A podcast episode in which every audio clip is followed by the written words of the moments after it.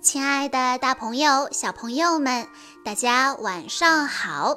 欢迎收听今天的晚安故事盒子，我是你们的好朋友小鹿姐姐。今天我要给大家推荐的故事是由黄振熙小朋友推荐，故事的名字叫做《我自己能行》。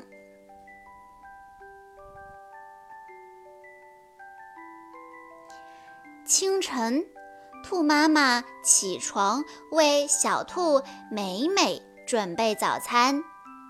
美美打了个大大的哈欠，从被窝里钻出来了。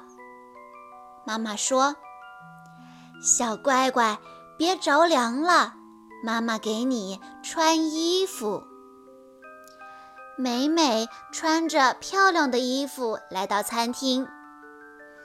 哇，有我最爱吃的面包和果酱。美美说着，用勺子舀了一勺果酱往面包上抹。小乖乖，快放下，妈妈帮你弄。吃完早餐，美美准备下楼梯找小伙伴玩。兔妈妈说：“小乖乖，小心摔跤。”妈妈把你抱下去吧。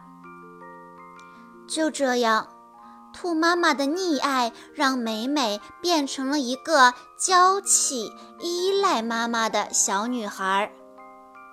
这天早上，美美在床上躺了好久，也没有看见妈妈。她只好打开衣柜，拿起两件衣服，胡乱地套在身上。美美来到妈妈的房间。妈妈，你怎么了？美美担心极了。兔妈妈虚弱地说：“小乖乖，我头很痛，浑身都没有力气。”美美学着大人的样子，摸了摸妈妈的额头。“好烫呀！我要去给你找医生。”妈妈挣扎着想起床，反而头痛得更厉害了。美美走出家门，穿过一片树林，却迷路了。“我该怎么办呢？妈妈还在家等着我去找医生看病呢。”美美越想越伤心，大声地哭了起来。“哎，美美，你怎么一个人啊？你的妈妈呢？”路过的邻居黄牛大婶问她。“我妈妈生病了，我要去找医生给妈妈治病。”“熊猫医生的家就在前面不远，我带你去吧。”黄牛大婶拉着美美的手朝前面走去。很快，熊猫医生家就到了。美美有礼貌地和黄牛大婶告别。“黄牛大婶，谢谢您，再见。”“真是个乖孩子，再见。”美美见到了熊猫医生，她对熊猫医生说：“您好，我妈妈生病了，请您快去我家吧。”熊猫医生来到了美美家，给妈妈打了针，吃了药。很快，兔妈妈的病就好多了。兔妈妈欣慰地说：“美美，你真的长大了。”“妈妈，我不再是小乖乖了，请你就放心地让我做吧，我自己能行。”美美自信地说。